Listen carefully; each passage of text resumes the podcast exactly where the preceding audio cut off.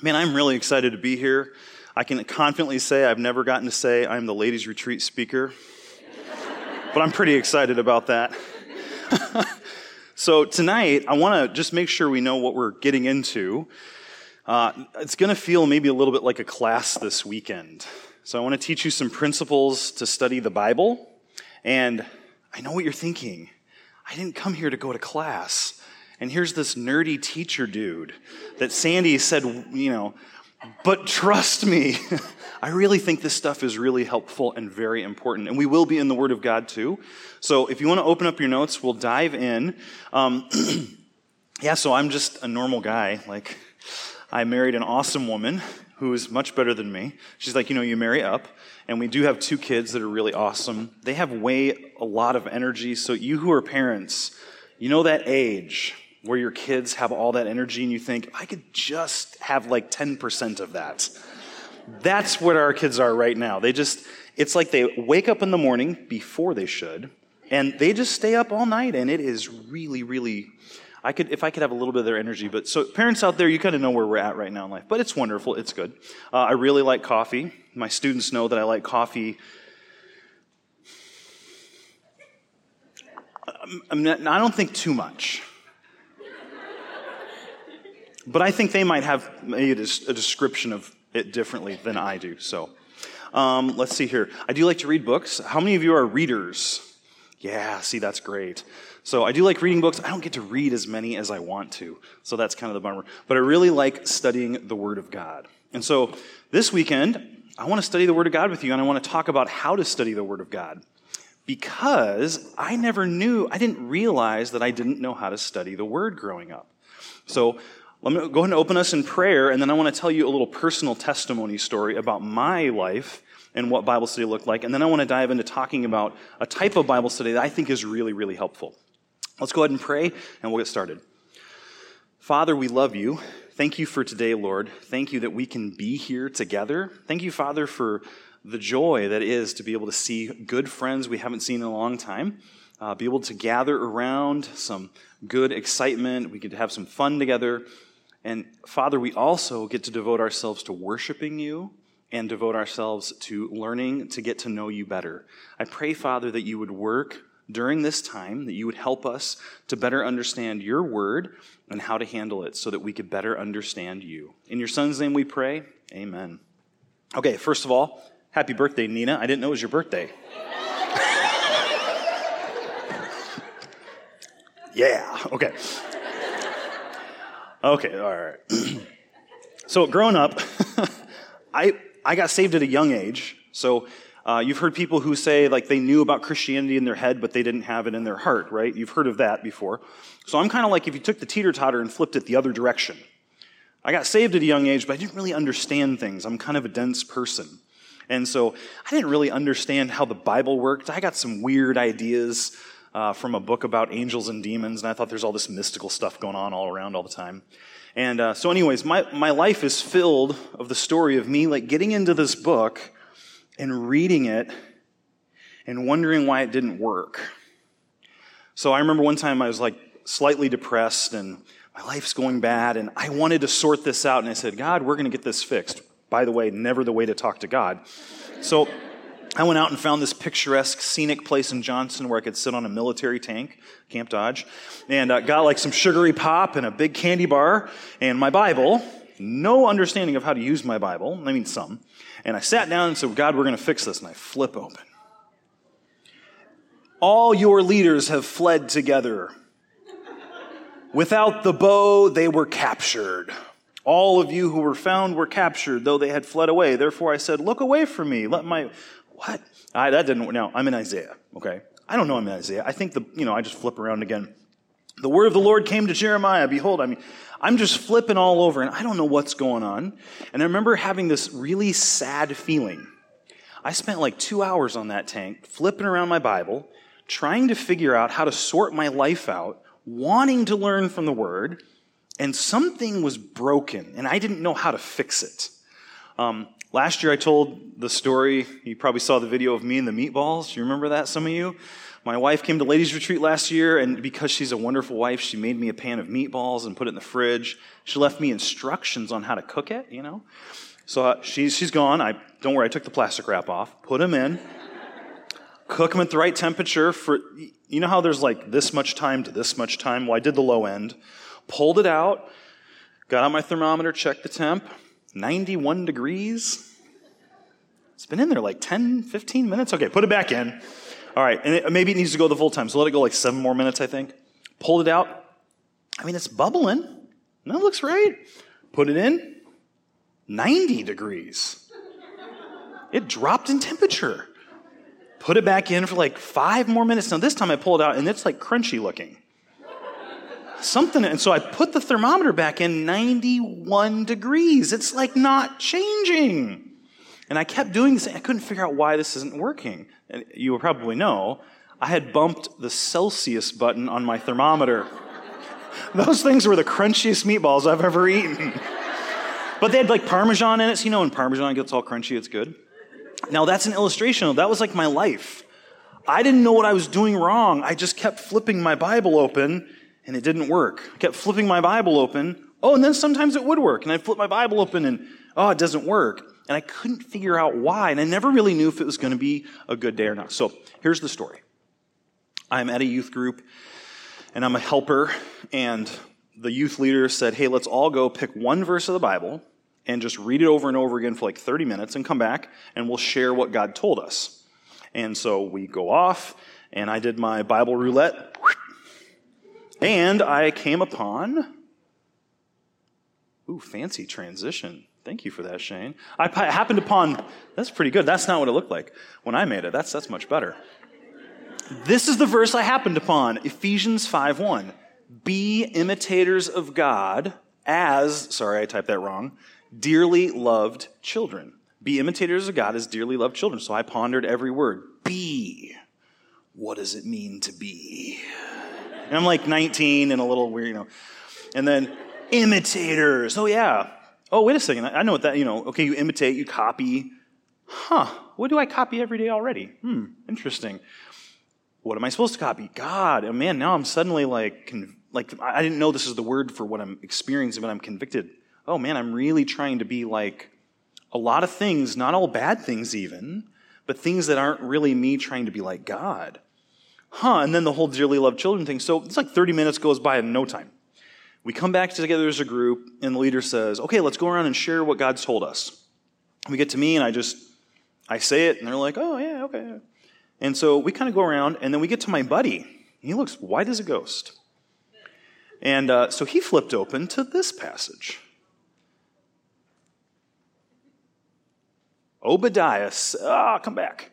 Obadiah 7. Now, there's only one chapter in Obadiah, so this is verse 7. Says this all of your allies will force you to the border.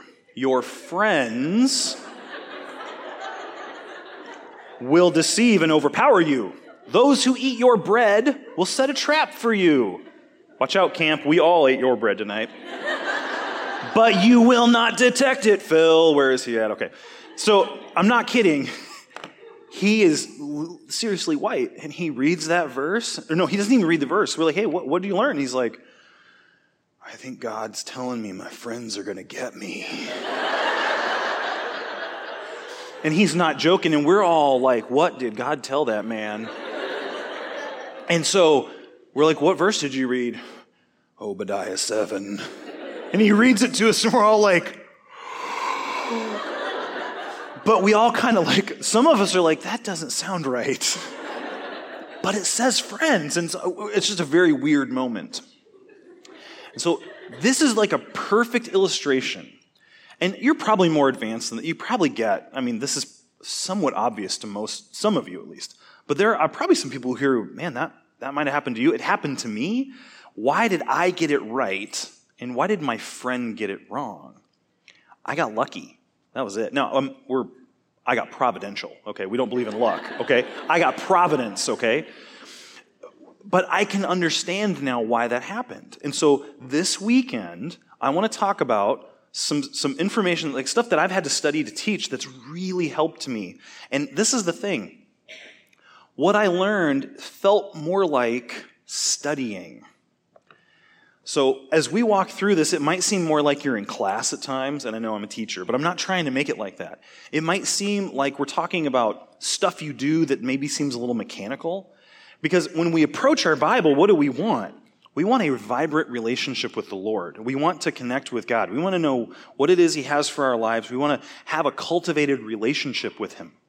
And so I would do things like that, and it, sometimes it just wouldn't work. But there's another time in my life where I remember sitting Romans chapter 5, where it says uh, God is, He's poured the love of God in our hearts. And uh, the question is like, is God pouring like love in my heart so I know that God loves me? Or is He like pouring my love for Him and like I wouldn't love Him? But He poured, poured the love in there, so now I love Him. And I couldn't figure out which way it was going because it was kind of one of those sentences that could go either way. I'm reading all these books and doing all this studying, and it took me like an hour and a half to figure that out. I'm not real bright. But at the end of the hour and a half of looking at all these dusty commentaries, I, f- I completely understood oh, if it weren't for God putting love for Him in my heart, I wouldn't love Him on my own. I'm not that, I'm, I'm a totally depraved sinner. God had to give me the ability to love Him. He had to do that to me. It took an hour and a half to figure this out. Again, I'm slow. You probably figured out quicker. But after that time, it was a moment with the Lord. Like, wow, I know my Lord loves me. I know why I love him. It was a, it was a kind of a relational moment with him. But I didn't aim for that. I was just trying to teach Sunday school, so I want to know what all the text said, so no one would ask a question I didn't know. But by studying it that way, I actually understood his word. And when I understood his word, I learned him. I understood him better. And man, I never would have thought that's how it worked. So this weekend, we want to talk about these things. That's what we want to aim for. So at times it might feel like studying, but hang with me. I think it'll be worth it. So here's the method we want to talk about. The OIA method. Anyone ever heard of inductive Bible study? That's basically it. So if you're an inductive Bible study person, this is going to be somewhat familiar. Unless it's Kay Arthur, it's really good, but I'm not going to teach you any doodles to put in your Bible margins. There's no doodles, okay? You can draw a dove if you want for the Holy Spirit, but that's hard to draw, okay? But that's not what we're talking about. We're just talking about the, the, the essential part that she uses. So, okay. This clicker does not like me. There we go. There are three steps to this method. The first step is observation. And when we are doing observation, we're basically asking this question What does the text say? And that's all we're really trying to answer, actually. We aren't really going to ask any questions about what the text means yet. And that's going to sound really counterintuitive because you're probably used to getting in and thinking, okay, what's this mean and how does it change my life? But you got to stop and wait for just a second and do some studying. So the first step is observation. The second step is interpretation. And that is where we ask, what does this mean? What does this mean? So we've read the text, we've studied it, we've read through it a couple of times. We've looked at the words in the passage. We've asked, hey, what kind of a letter is this? Or what kind of a history book is this? Or what kind of a guy? Like, what are the, what's the genre? And once we do that, then we ask the question, oh, what does all this mean? We want to understand its meaning and its significance. Now, once we do both of those, the last step we're going to do is application. And this is where we ask the question, what does it mean for me. And that's really what I think most of us are aiming at when we get in the Bible. Like, we want to know how does this change our life? But it's imperative to do the other two steps first. So, I want to talk about how the order is really important. The order of this method we're going to learn really, really matters. You can't go out of order or it's not going to work. Okay, so first off, most of the time, and this was my story, and maybe it's yours, we dive into our Bible, and the first thing we want to know is what does this mean for me? That's actually how I got into trouble. Remember when I was flipping through my Bible and I get to, you know, Isaiah and it says something about whatever Isaiah is talking about.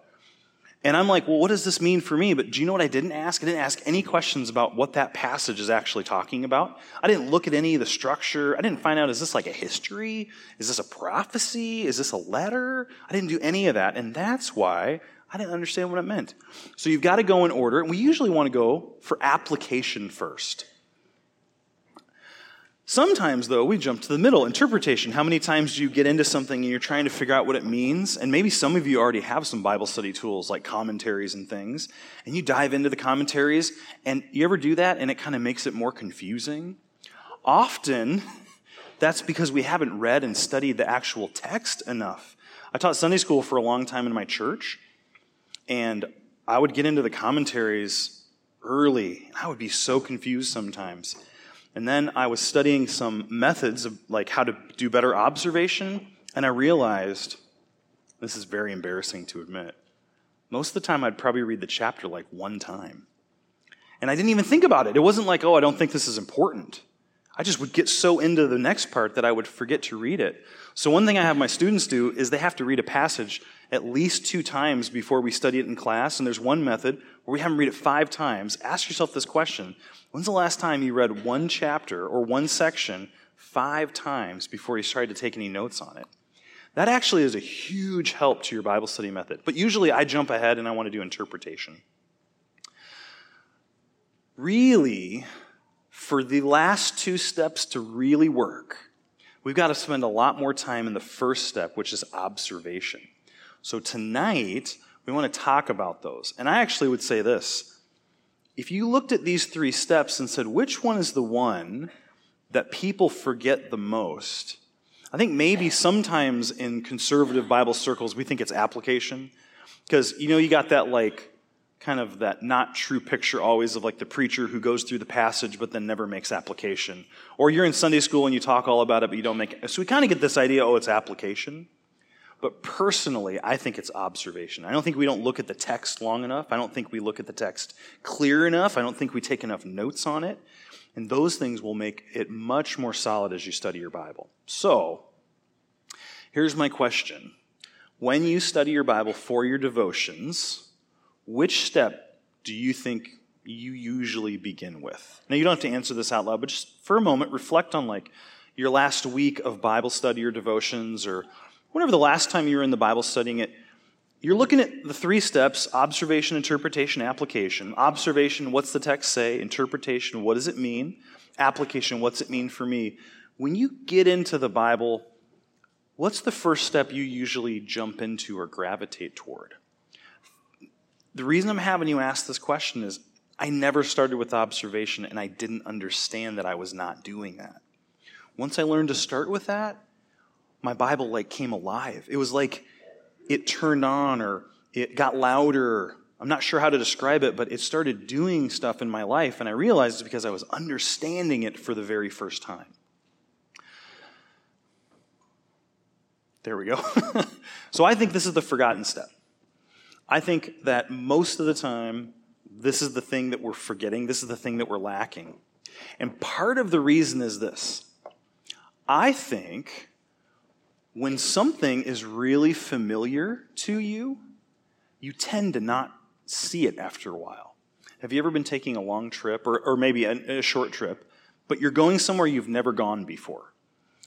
And how long does it take you to get, like, say you're going to go to an ice cream shop you've never been to in a part of town you've never been at, and you've got to, like, read the directions, and let's say it takes 20 minutes to get there. Have you ever had this experience where it feels like way longer than 20 minutes on your way over. But then, like the next five times you go, you don't even realize you just drove 20 minutes. In fact, you didn't even pay attention to it. Why did that happen? Because it's so familiar. With the Bible, I think we get really familiar with it in our circles, which is a good thing because we're constantly hearing it preached. We're constantly talking about it. We're going to Bible studies. We're coming to ladies' retreats. But that familiarity actually works against us sometimes, where then we don't really dive in and focus on what we ought to focus on. So I think observation is really, really important.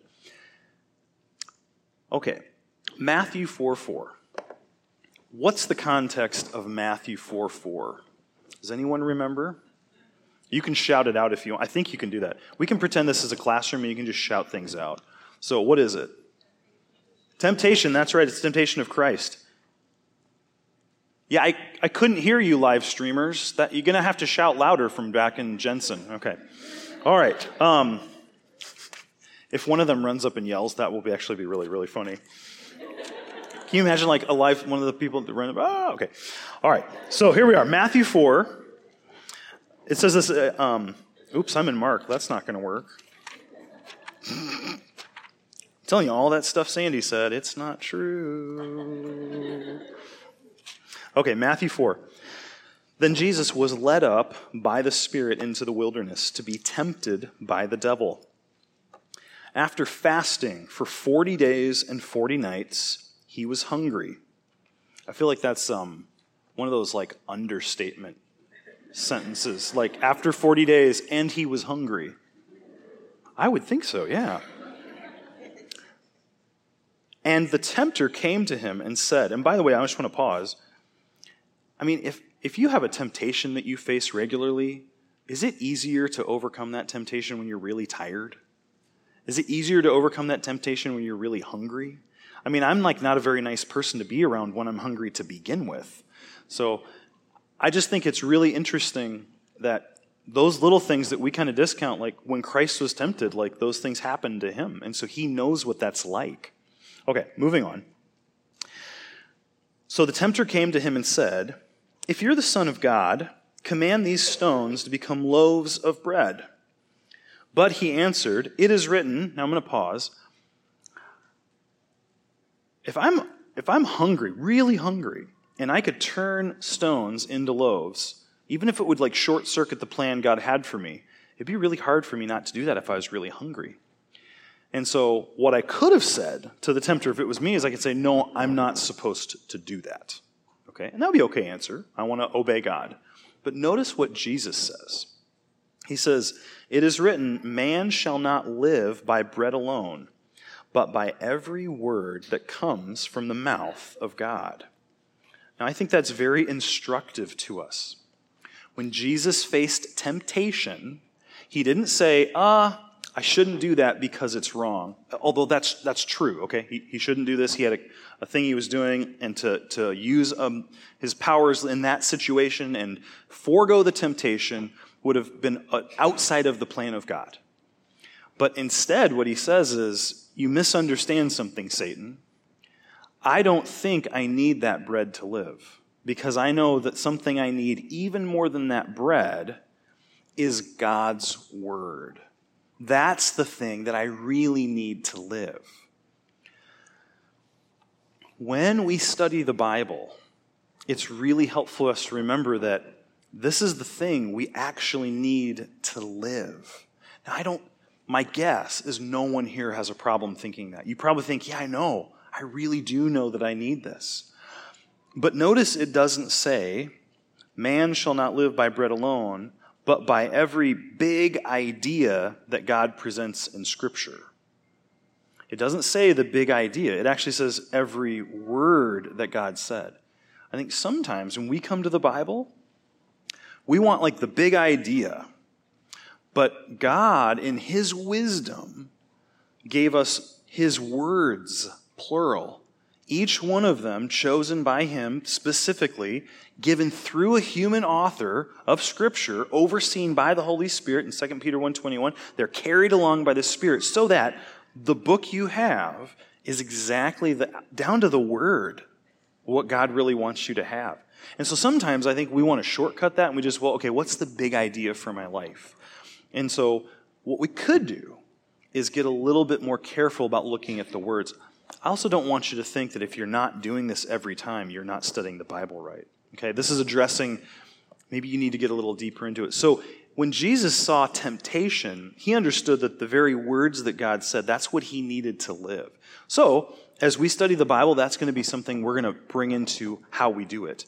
All right, the next verse I want to talk about, maybe, there we go, is 2 Timothy 3.16. 2 Timothy 3.16, it's on the slide there for you.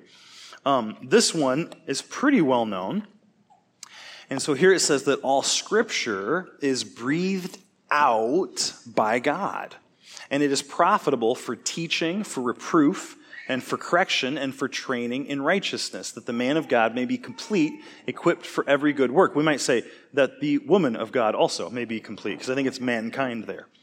Well, when it says all scriptures breathed out, the picture here, this is a really cool picture. The word is literally like the Greek word for God and the Greek word for breath smashed into one word God breath. And it's like God exhaling. So, anyone here play like a horn or a woodwind instrument? And if you want to raise your hand enough that I can see it, okay, there's no horn players in the room or woodwinds. Okay, that's amazing. Okay, there we go. There, there.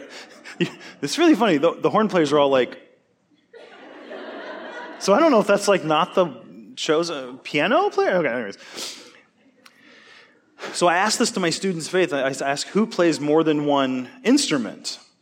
And so someone will invariably raise their hand, and then I'll pick on that student. I'll say, okay, for our illustration, this student is God. And everyone in the class always laughs because the student's not God. But, what, I mean, come on, we, that'd be heresy, right? Okay.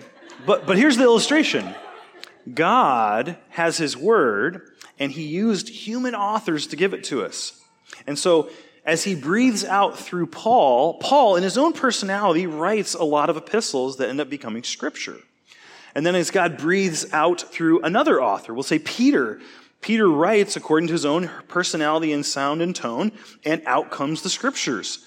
And so both are God's word, but each have their own sound to it. So it's kind of like if you play like a trombone, it's going to sound one way, but maybe over here you play a trumpet, and it's the same musician, you could even play the same song on both, but it might sound slightly different. That's the idea Paul is trying to communicate to Timothy.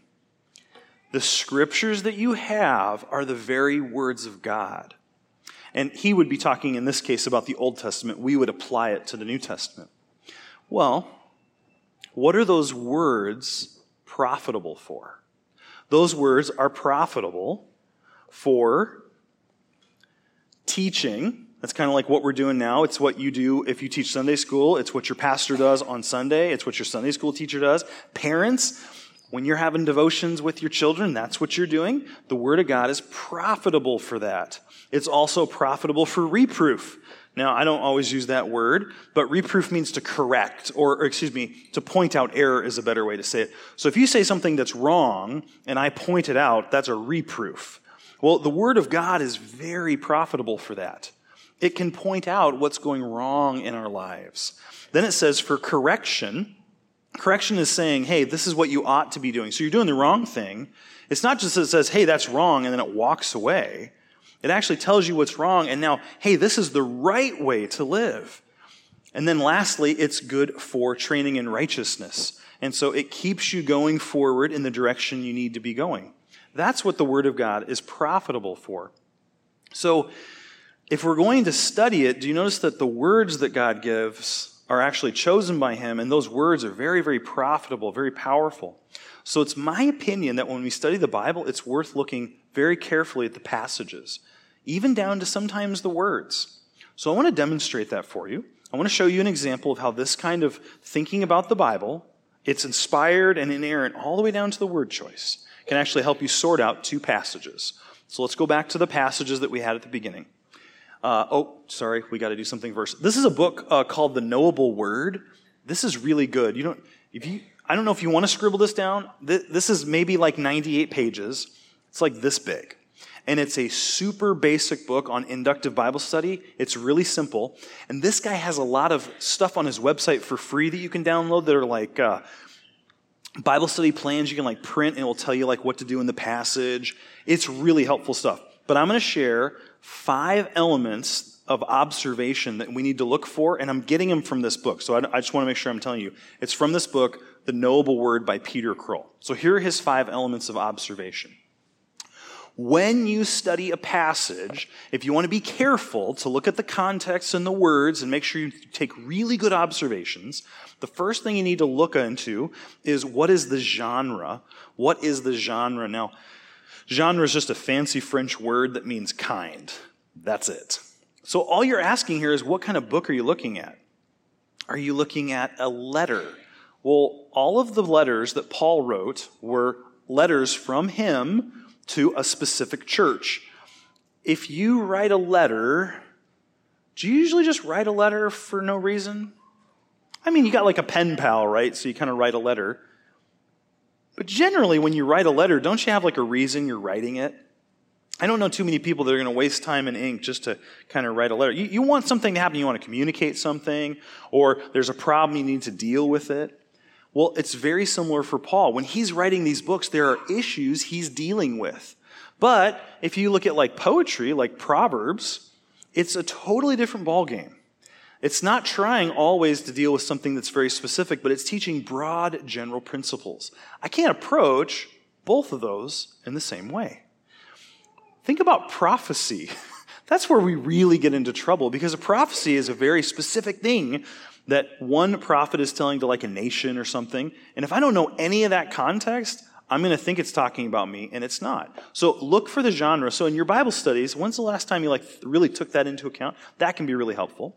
The second thing he asks us to look for is words. Words. Uh, are there any repeated words in the passage you're studying? Man, this one has really, it's really, really left a mark on me. I've noticed repeated words ever since I started looking into this, and it almost always points me to the thing God actually wanted me to know from that passage. Uh, are there any words that are confusing to you or technical? You might need to look those up. Thirdly, you might want to look into the grammar. Now, hold on, grammar. I don't think you need to be an English major to study your Bible, okay? I just want to say that. But do you know what a verb is? Do you know what a noun is? If you know, Sorry, some of you thought that was a real question. Okay. Yeah, okay. All right, all right.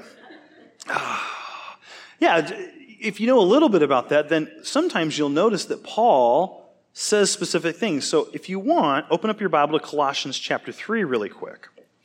Colossians chapter 3. So I'm just going to look and say, where are the command verbs in this passage? Where are the command verbs? So we'll read just really briefly, and just pay attention to where you see commands. So, Colossians chapter 3. If then you have been raised with Christ, seek the things that are above. Oh, there's one. So I'm told to seek something. Okay, seeking is a verb. And here, Paul's telling me it's something I got to do. Verse 2 set your mind on things above, not on things on the earth. Okay, there's another command verb. Now, what's interesting is if I'm seeking something, what am I really doing? Well, I'm looking for it. But here, Paul is telling me to seek something that's above. Like lights? I'm confused. Now, he's not talking like looking like you normally think. He says, if you've been raised with Christ, seek the things that are above where Christ is seated at the right hand of God. Well, what's up at the right hand of God with Christ? Well, I had to think about that for a minute. Well, what's it like right now in heaven, right next to Christ? Think about that. How much of what Christ desires happens in heaven? Like, if he wants something and he asks an angel to do it, would the angel do it? Is there any, like, sin going on around him? Is his will being carried out constantly? Are people seeing him and worshiping him for what he is? See, see the picture Paul's trying to paint? He wants you to think, what is it like there? And how can I live that way, seeking those things in my life? Now, here's my question for you What are you pursuing in your life right now? Are you pursuing the things that would line up with Christ? Or perhaps it's something else? No, not the heinous evil sins, but are they things that are less than Christ? Are you seeking things that are not truly what God would want for you, even if they're not the worst sins ever? For me, looking for the verbs here is what really alerted this, me to this for the first time in my life. Man, what am I really seeking right now? How did I catch this? I saw the verb. Now look at verse 5. He uses a really strong verb. Put to death, therefore, what is earthly in you. What did he just talk about? He was just talking about heaven, and now he's talking about earth. Do you see that cool little flip flop that just happened? Okay, what's earthly? Like, what's wrong with, like, okay, it's earthly to breathe air. Do I need to put that to death? it would put me to death. Okay. Is that what he's talking about? Like people on earth eat bread. And people who eat bread end up setting a trap, right? Oh man, do I need to put to death eating bread? Okay. Do you see where we're going with this? Now look, it's really great. If you miss it, he tells you right there in the passage. Put to death what is earthly in you, colon, and he begins to list all kinds of sins. In verse 8, he says, But now you must put them all away. And he lists more sins. So he gives this command in verse 2 or verse 1 and 2 to seek the things that are above and to set your mind on those things. Then in 5 and 8 he says, "Hey, put these old things to death and put them all away." Then look, he, there's another command verb that we find if you go to verse 12. He says, "Put on then." Hey, there's another did you notice the, the connection there between that one and the last verb? Look in verse 8. What are you supposed to do? Put something away. Does anyone's Bible say put off? Yeah, a couple. It's a, it's a word. The verb means to kind of take something off, like you're wearing a jacket and you take it off. And here, same idea, verse 12, put something on. So it's kind of like you're changing clothes. Like you used to be visibly this way to one, like this way to people, but you take those practices off and you put new ones on. Now, question do you think you could have like devotions for a week just meditating on what are the things that I'm putting on in my life and what are the things that I'm putting off? What am I seeking after? If I were to look at all the ways I live my life this week, how does this passage connect to those things? At, at this moment, you might be having in your mind some areas that the Holy Spirit's bringing to mind that you need to change. Perhaps it's something you're seeking that you shouldn't be seeking. Perhaps it's something you've been setting your mind on. That's a hard thing nowadays. I'm telling you, I like my smartphone and I like Facebook enough, but sometimes Facebook doesn't help me to set my mind on things above or social, any other social media. So, for personally, just a little testimony here. I have a little 15 minute timer on my Facebook app. It's great. And after 15 minutes, it won't let me back on Facebook that day unless I ask my wife to put a little password in that only she knows. it's great.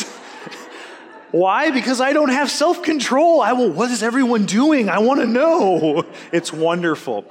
And, you know, I have to be very nice to my wife now. So, no, I'm just kidding. I'm always very nice to my wife, right?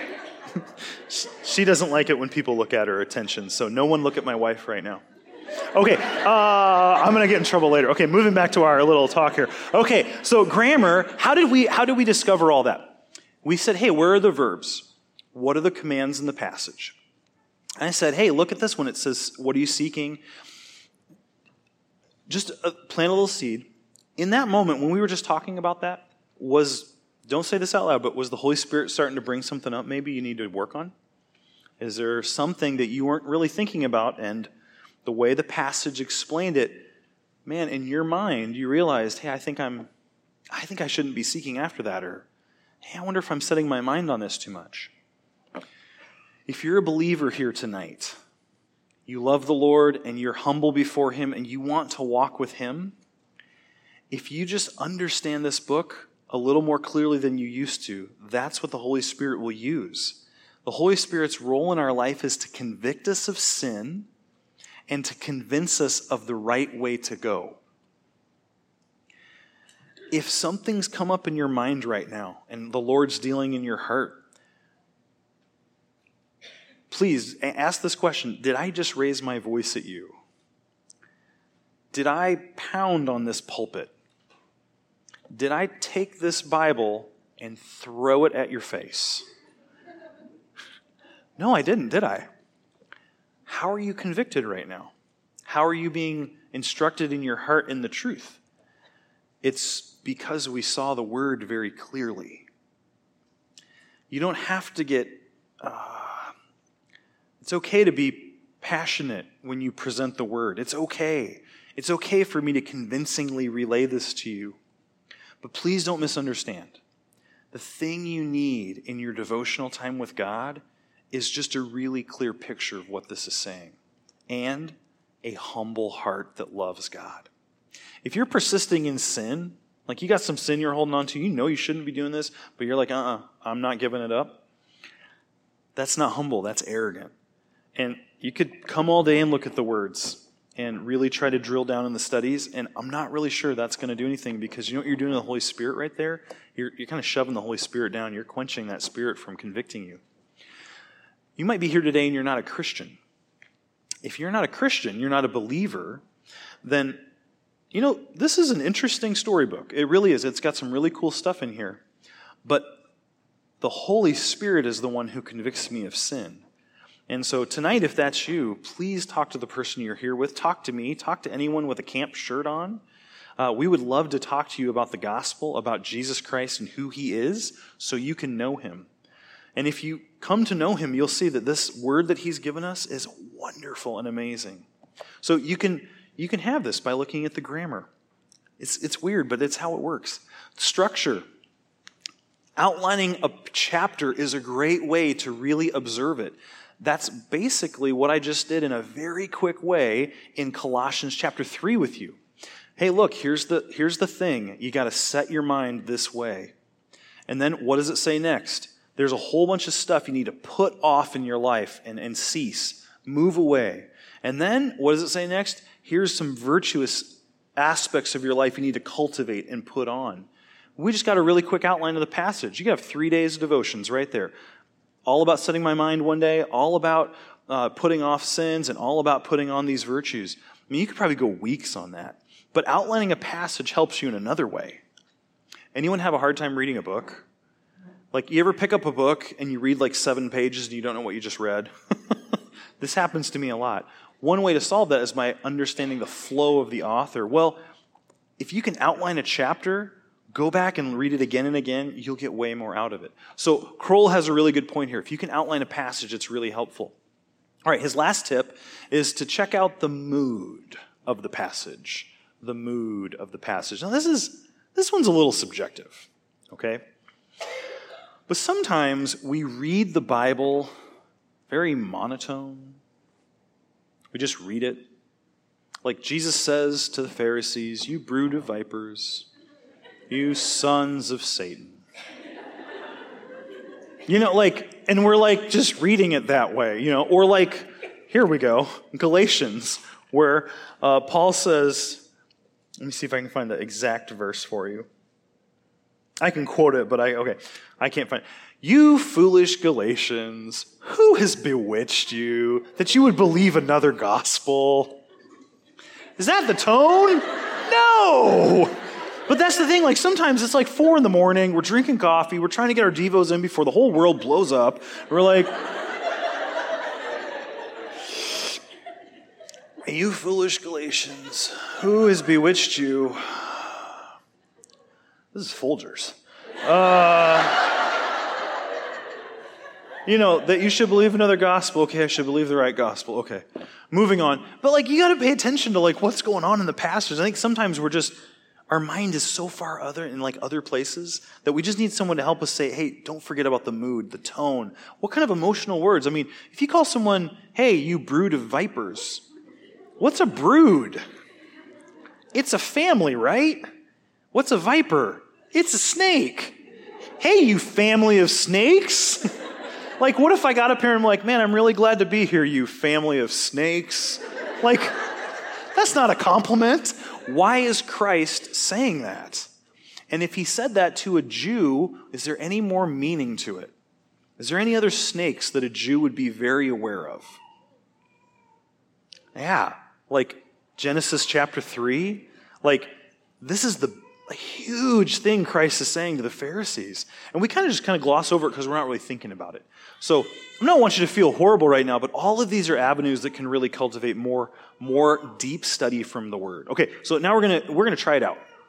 All right, so you got a little chart there, okay, and we're gonna we're to look at the different things. So I'm just to take those two passages. Remember, me and my buddy, and I got luck, I got providential, and uh, he did, he had no providence on his side. Well, actually, he would have providence because providence is both. Okay, I had a fortunate and he had a misfortunate one. Okay, so let's talk about the genre. Someone just yell out, including you downstreaming, oh, downstream, downstream. Oh, that's good. Oh, ho, ho, ho.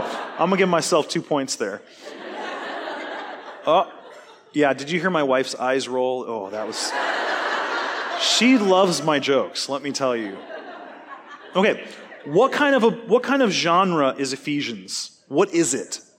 It's a letter, that's right, it's a letter. And so when Paul writes that, he's writing it a letter to what? A church. This is really important. We're going to see this in a minute. What's Obadiah? It's prophecy, okay. What kind of a prophecy? Anyone know?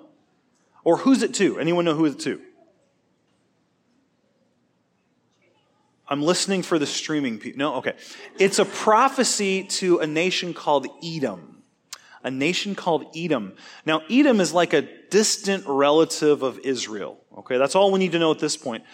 But what separates a church and a prophecy to Edom? Well, there's actually a whole lot that separates them. Are we a part of the church today? Yes. Am I a part of Israel or Edom? No. Is the church under the Mosaic law? No, they're not. Is Israel during Edom's prophecy? Yes. So here's a big difference. What's going on in Edom is that they are laughing at Israel. Israel is getting taken away in captivity, and they're saying, Ha ha! We're glad you're getting it. We don't like you anyways. And what they should have been doing is helping defend them as they get taken off.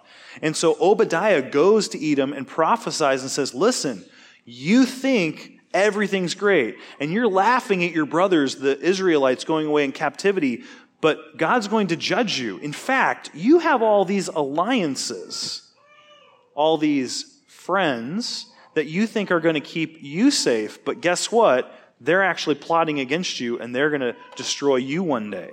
This is a prophecy to a very specific time and a very specific event that's going on in history. So I can't really take anything from that in a direct one to one way. But when Paul tells the church in Ephesus, hey, this is how you ought to live, that's the same life context that we have. So I can open Ephesians all day and I can walk away with personal applications very easily. But when I go to Obadiah, there's a lot separating me from the context of the Obadiah prophecy to Edom. And so I'm going to have to use that one differently. Now, the second one we want to talk about is words.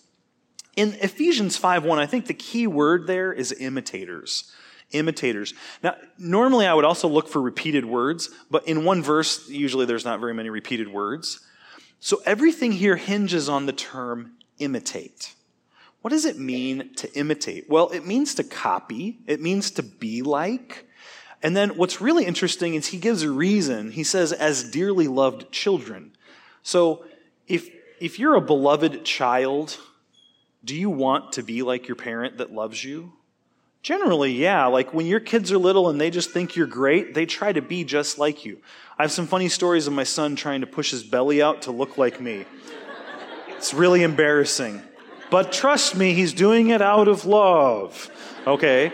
Now, usually, like when people become a little older and they don't really like their parents as much and they're teenagers, uh, do they want to be like their parents anymore?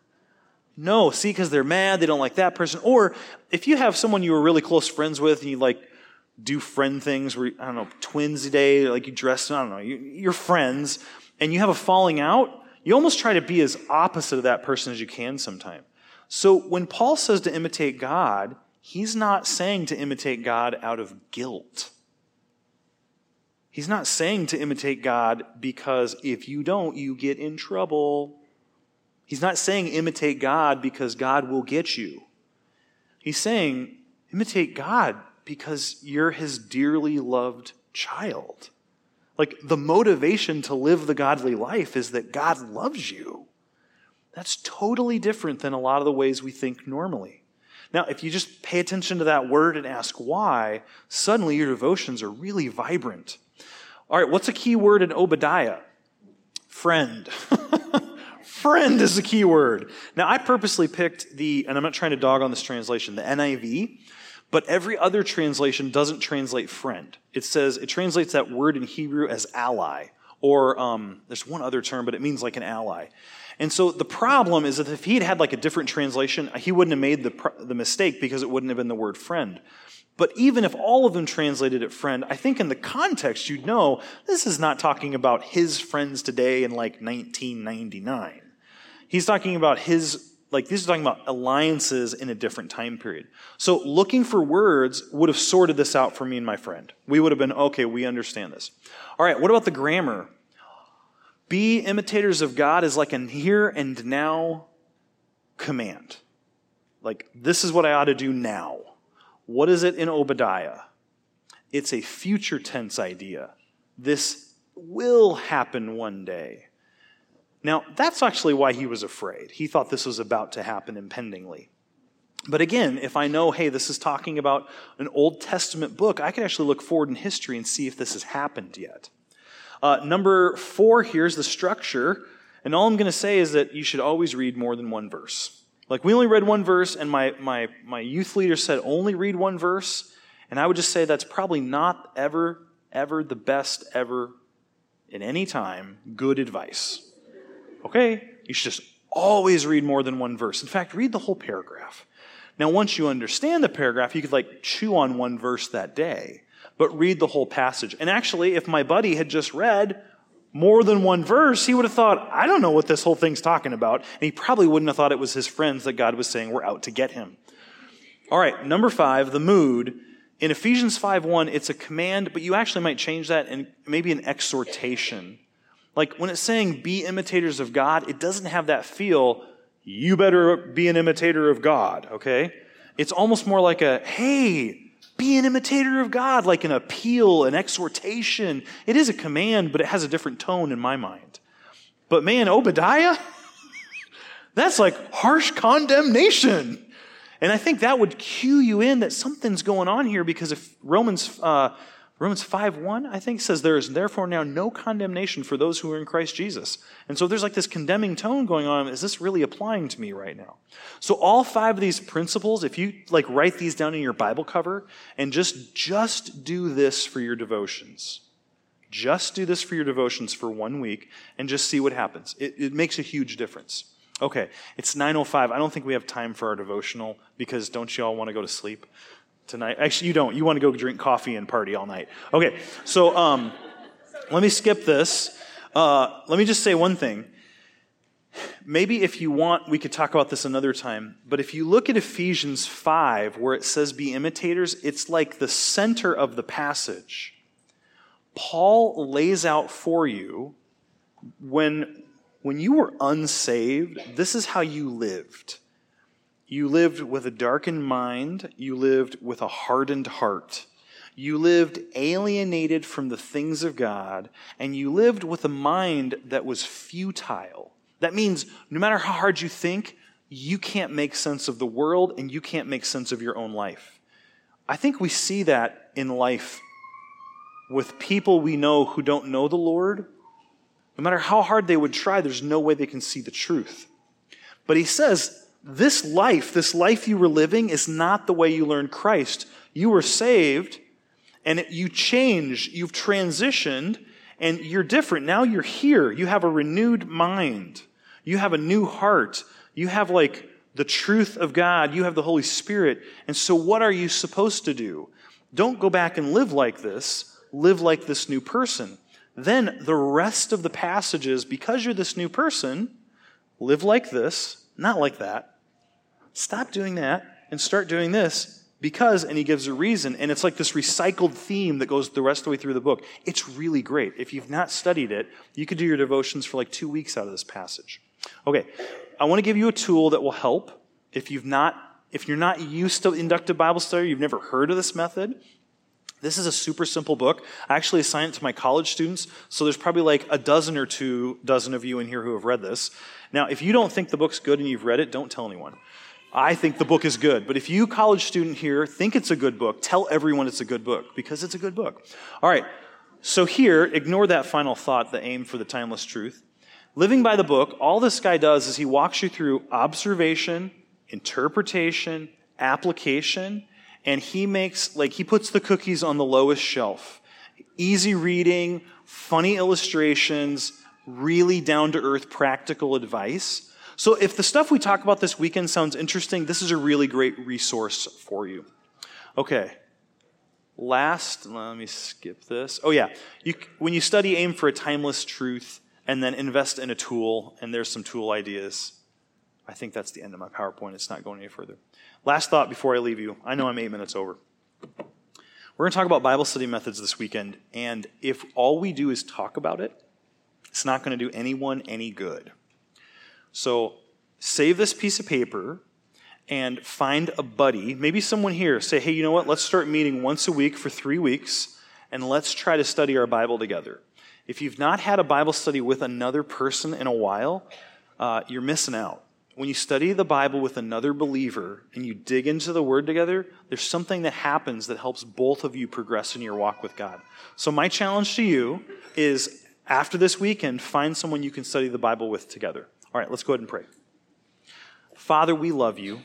Thank you, Lord, for today. Thank you for this weekend where we can uh, get to see each other, we can hang out and have a good time, but we can also devote ourselves to reminding ourselves good principles in studying your word. I pray, Father, that this, the information we're taking in would help us, God. I pray that as we're diving into verses here and there, uh, that your spirit would help us. It would convict us of sin. It would lead us in the right path going forward. Father, we love you and we're so thankful for you. We're thankful for all that you give us. Father, it says in James that every good gift that we receive comes down from above, from you. And so, Father, we're thankful that we can be here this weekend. We're thankful for the coffee shop that's in full operation. We're thankful for all the stuff that we have. But most of all, Father, we are thankful for Jesus and his sacrifice on our behalf. Father, thank you that he stood in our place of punishment. He took our sins so that we could be freely forgiven and have a relationship with you. Father, we love you. Pray that you'd bless our time this weekend and it would honor you. In Jesus' name we pray. Amen.